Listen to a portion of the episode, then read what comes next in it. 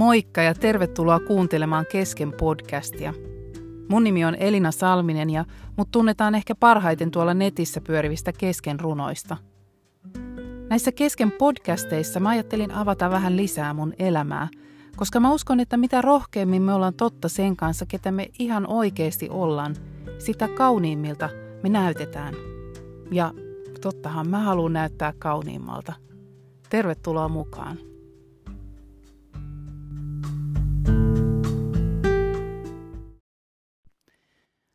Tässä podcastissa mä ajattelin puhua vähän pyytämisestä ja siitä, kuinka meitä oikeastaan ohjataan siihen suuntaan, että meidän kannattaisi pyytää enemmän ja lisää. Eikä niin kuin me helposti ehkä ajatellaan, tai ainakin itse ajattelen, että mä oon jo saanut niin paljon, että ei mun ehkä nyt enää, en mä tarvii, kyllä mä selviin nyt näilläkin ja, ja tota, kyllä mä pärjään, että meidän ei tarvitsisi ollakaan sellaisia itseriittoisia ja pärjääviä, vaan me voitaisiin pyytää meidän omaa elämää ja meidän läheisille apua.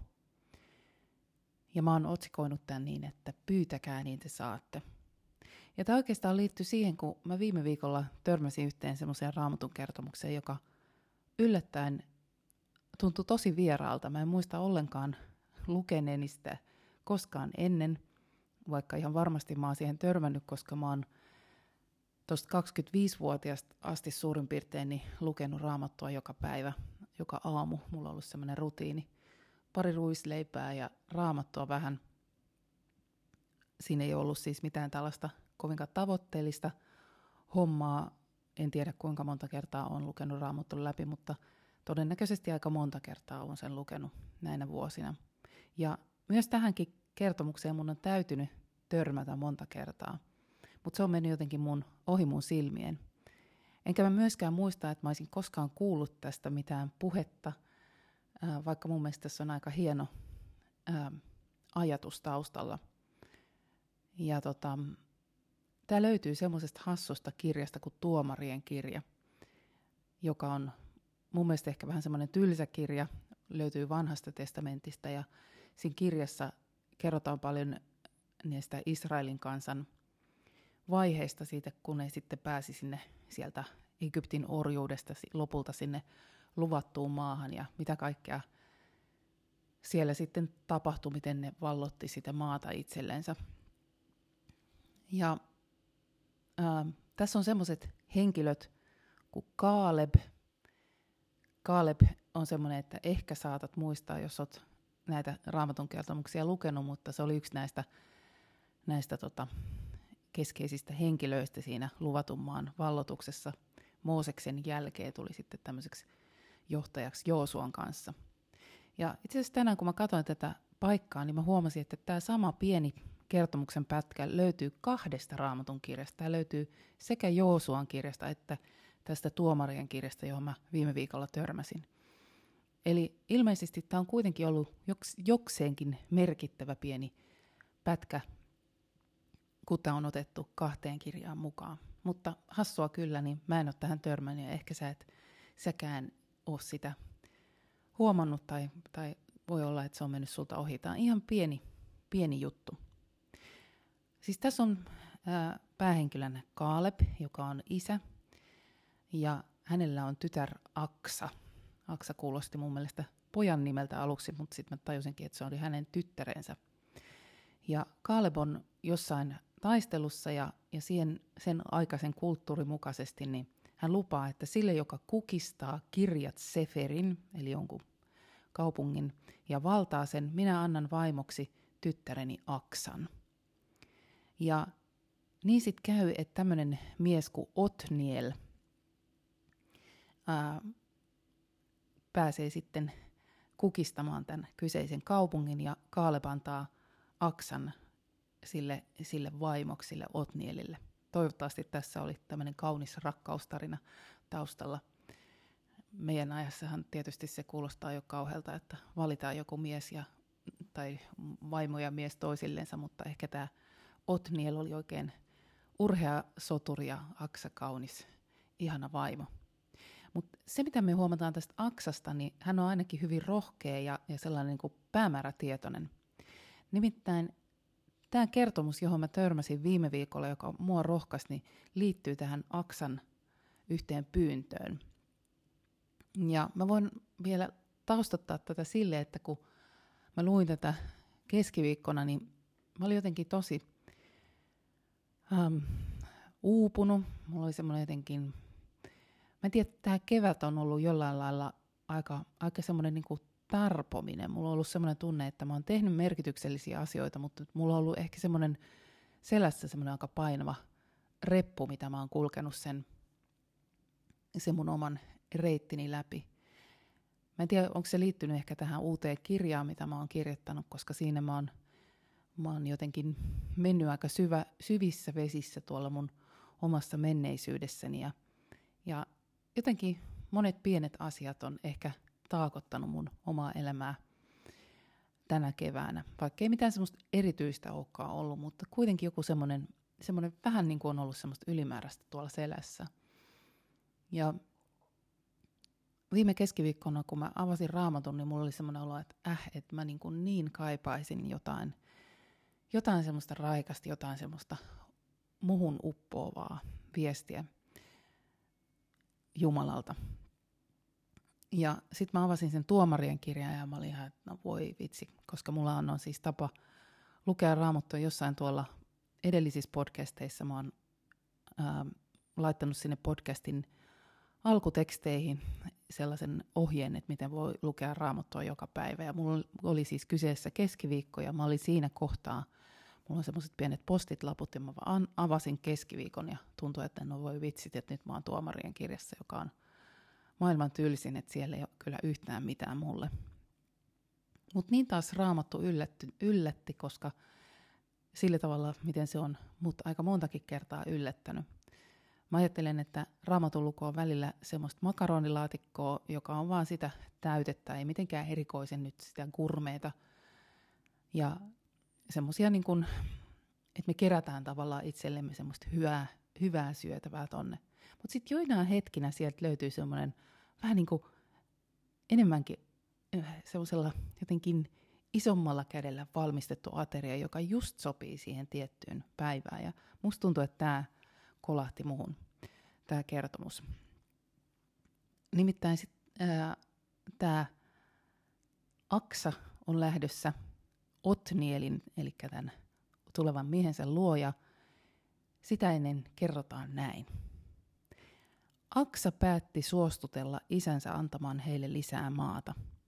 Aksa pudottautui aasin selästä ja Kaaleb kysyi häneltä, mikä sinulle tuli? Aksa vastasi, toivota minulle onnea ja anna minulle lähtiäislahja. Sinä olet antanut kuivan negevin, anna minulle myös vesilähteitä. Ja Kaaleb antoi hänelle ylälähteet ja alalähteet. Tämmöinen pätkä löytyy siis kahdesta kirjasta ja jotain merkityksellistä siinä siis sille varmasti on. Tämmöisessä yhden isän ja yhden tyttären kohtaamisessa. Se, mikä mua tässä puhutteli, oli, oli jotenkin toi Aksan rohkeus lähestyä isänsä ja, ja päättää suostutella, että isä antaa hänelle lisää maata. Kerrotaan siis, että, tai Aksa sanoo, että, että sä oot antanut mulle kuivan negevin englanninkielisessä käännöksessä puhuttiin, että sä oot antanut mulle jonkun etelä, et, etelämaat. Eli jotkut semmoiset paahteiset paikat, ehkä semmoiset paikat, missä ei oikein kasvanut mikään. Ja, ja semmoiset,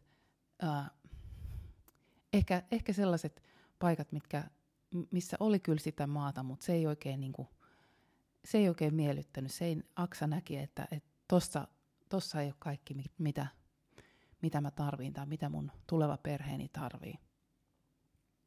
Ja hän päättää ää, pyytää, että anna mulle myös vesilähteitä. Ja ilman sen kummempia kommervenkkejä kerrotaan, että Kaaleb antoi hänelle ylälähteet ja alalähteet. Mun mielestä tässä kertomuksessa on myös tosi hauskaa toi Kaalebin pointti, kun, kun tämä Aksa oikein niin pysähtyy sen aasinsa kanssa – se on jo menossa, ää, se on jo lähdössä, se on jo noussut sen aasin selkään ja se on jo tyytynyt siihen, että no okei, että mulla on vaan se kuiva negev. Että no onhan sekin jotain, että mulla on se kuiva negeve, että en mä ole jäänyt tyhjin käsi, että isä antoi mulle tuommoisen, tota, mä nyt joudun menemään ton, ton miehen Otnielin kanssa ja tota, okei, on se sankari ja oon mä saanut miehen nyt ja oon mä saanut, saanut sen kuivan negevyn. Mutta sitten jotenkin hänelle herää semmoinen, että ei hitsit, että mä haluan nyt kyllä vähän enemmän vielä. Mä haluan semmoista vehreitä maata. Mä haluan nähdä, kuinka vesi virtailee. Mä haluan semmoiset paikat, missä on ylälähteet ja, ja tota, tai mä haluan vesilähteitä. Se ei puhunut vielä ylä- ja alalähteistä. Mä haluan vesilähteitä. Mä haluan semmoista vehreitä maata. Ja en tiedä, mihin tämä liittyy, kun hän, hän oikein niin kuin pudottautuu aasin selästä. Hän on, hän on jo lähdössä, mutta hän niin kuin tulee sieltä alas uudestaan ja menee isän luokse. Ja isä kysyy, että mikä, mikä, mikä sinulle tuli? Että mikä nyt, menikö sä nyt katuman päälle, että eikö sä halukkaan lähteä ja teekö sä nyt tästä kaikesta hankalaa? Ja niin tämä Aksa vaan rohkeasti tulee isänsä luokse ja pyytää, että toivota mulle onnea ja anna mulla vielä läksiäislahja. Että sä oot antanut mulle ton kuivan negevin, anna mulle nyt myös vesilähteitä. Mä en tiedä, onko sulla ollut koskaan semmoinen olo, että, että sä oot saanut sen kuivan negevin. Sen jonkun kuivan ja hankalan maaston. Ja mulle jotenkin tämä kolahti. Mä ajattelin, että mun kevät on ollut ehkä vähän semmoinen jollain lailla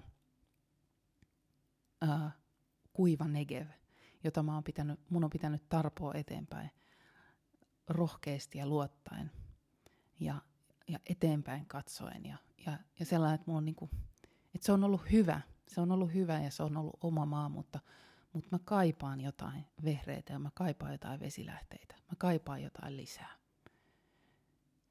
Ja mun mielestä se jotenkin ihana se ajatus, että niin se Kaaleb, se isä, tulee ja antaa sille tyttärelleen.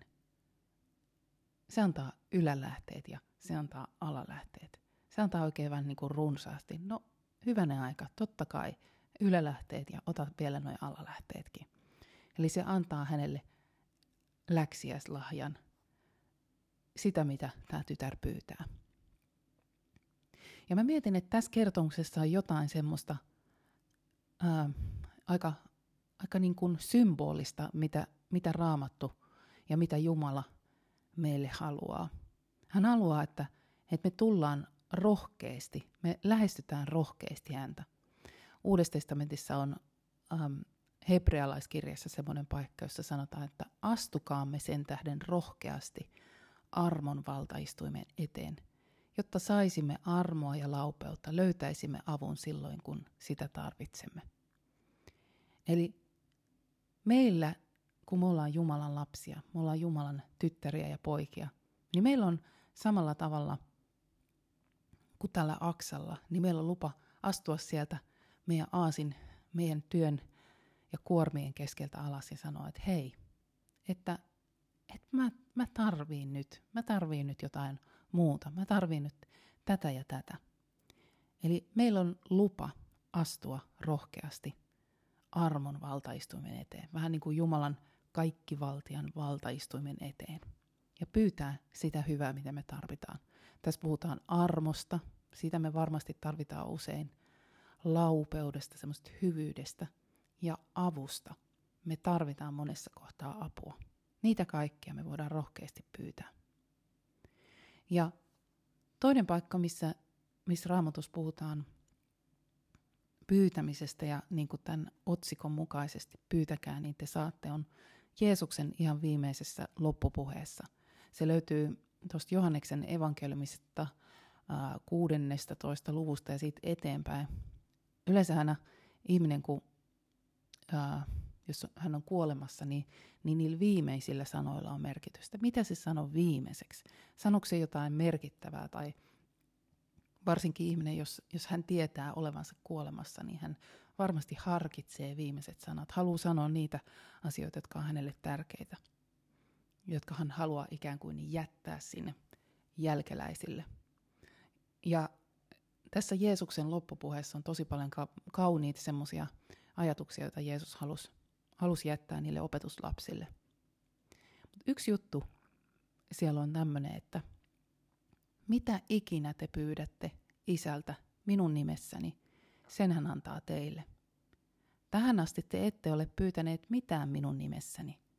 Pyytäkää, niin te saatte, ja teidän ilonne on täydellinen. Jos me mietitään tuo kertomusta, niin, niin en tiedä, olisiko, olisiko ollut ihan sama, että jos siltä Kaalebilta joku muu olisi kysynyt läksiäislahjaksi niitä vesilähteitä. Jos, en tiedä, oliko tällä Aksalla palvelijatar vaikka, siitä ei kerrota, mutta todennäköisesti hän oli aika rikas nainen koska hänen isänsä oli tämmöinen suuri johtaja. Ja hän oli saamassa tämmöisen suuren sotasankarin puolisokseen. Jos siellä olisi joku, joku tota, Aksan, Aksan ystävä vaikka sanonut Kaalebille, että hei, että anna nyt Aksalle vähän enemmän. Niin olisiko se ollut yhtä tehokasta kuin se, että Aksa tyttärenä menee isänsä luokse ja sanoo, että hei, että sä oot antanut mulle kuivan nekevin, anna mulle myös vesilähteitä. Ja samalla tavalla meillä on oikeus, kun me ollaan niitä Jumalan tyttäriä ja poikia, niin meillä on, ju, meillä on lupa mennä vähän niin kuin ää, Jeesuksen nimissä Jumalan luokse. Että hei, että me muuten ollaan tätä samaa perhettä ja me muuten tunnetaan tämä sun poikas. Ja hei, me halutaan tulla tämän, tämän Jeesuksen nimissä Jumala sun luokse ja pyytää sulta isältä sitä hyvää, mitä sä haluat meille tarjota. Mä jossain aikaisemmassakin podcastissa muistaakseni puhuin siitä, kuinka mä muistan sen jonkun, jonkun mikä lie gladiator tai muu leffa, missä, missä Rooman keisarin nimessä tai nimissä mentiin viemään jotain lappusta eteenpäin. Siinä oli se sinetti ja leima ja sillä, sillä kirjeellä päästiin eteenpäin ja saatiin joku asia eteenpäin. Niin tämä ei ehkä meille niin, kuin niin järkeenkäyvä tai niin tämmöiseltä arkiselta tunnu se, että mennään jonkun toisen nimissä puhumaan. Mutta, mutta tota, ehkä me keksitään semmoisia elä, meidänkin elämästä semmoisia asioita, missä me ollaan jonkun, kun me ollaan joku tunnettu, niin, niin me päästään vähän niin kuin jonon ohi johonkin seuraavaan asiaan. Mutta meillä on nyt tässä kohtaa se oikeasti se ässä hiassa, koska me tunnetaan Jeesus ja me, meillä on lupa mennä hänen nimissään Jumalan luokse. Pyytää mitä ikinä me vaan tarvitaankaan. Ja usko siihen, että, että me saadaan, koska ää, Jeesus sanoi, että pyytäkää niin te saatte ja teidän ilonne on täydellinen. Eli Jumala myös haluaa nähdä sen, sen ilon, jota me koetaan, kun me, me huomataan, että me ollaan saatu se joku tärkeä asia, mitä me ollaan tarvittu. Mä uskon, että toi Kaaleb iloitsi, kun hän pystyi antaa Aksalle ne ylälähteet ja alalähteet ja, ja hän lähetti oman tyttärensä matkaa ja, ja isän sydän varmaan vähän haikeena katteli, kun Aksa siellä aasinsa selässä lähti kohti uusia seikkailuja ja, ja tota, mutta mut isän sydän oli iloinen, kun hän tiesi, että no mä olin antanut tyttärelle sitä, mitä hän todella toivoi. Ja nyt silloin hyvä, nyt silloin hyvä. Silloin se negevi, mutta silloin se, myös se, ne ylä- ja alalähteet. Silloin paljon se se tulee pärjäämään elämässä. Ja ehkä meidänkin taivaallinen isä oikein odottaa sitä, että voisi antaa meille ne ylä- ja alalähteet. Ne sellaiset raikkaat, tuoreet, ihanat kokemukset elämästä, jotta meidän ilo olisi täydellinen. Ja kun mä viime viikolla luin tämän, niin no, tämä tuli mun pyynnöksi, että et Jumala, anna mulle ylä- ja alalähteet. Mäkin haluan hypätä sieltä aasin oman, oman aasini selästä pois ja, ja sanoa, että hei, anna mulle, anna mulle hyvää. Että et tämä kuiva, tämäkin mä oon tästä selvinnyt, mutta, mutta mä haluan myös niitä vesilähteitä. Mä haluan kokea sitä raikkautta, sitä tuoreutta tämän kesän aikana. Ja mä haluan, äh, ehkä, ehkä itselleni myös liittyy nimenomaan tämä siihen, että mä ajattelen, että tämä kirjoittamiseen ja muuhun liittyy se flow, virtaus, niin mä haluaisin kokea myös sitä semmoista virtausta siellä, siellä mun omassa tekemisessä ja kirjoittamisessa.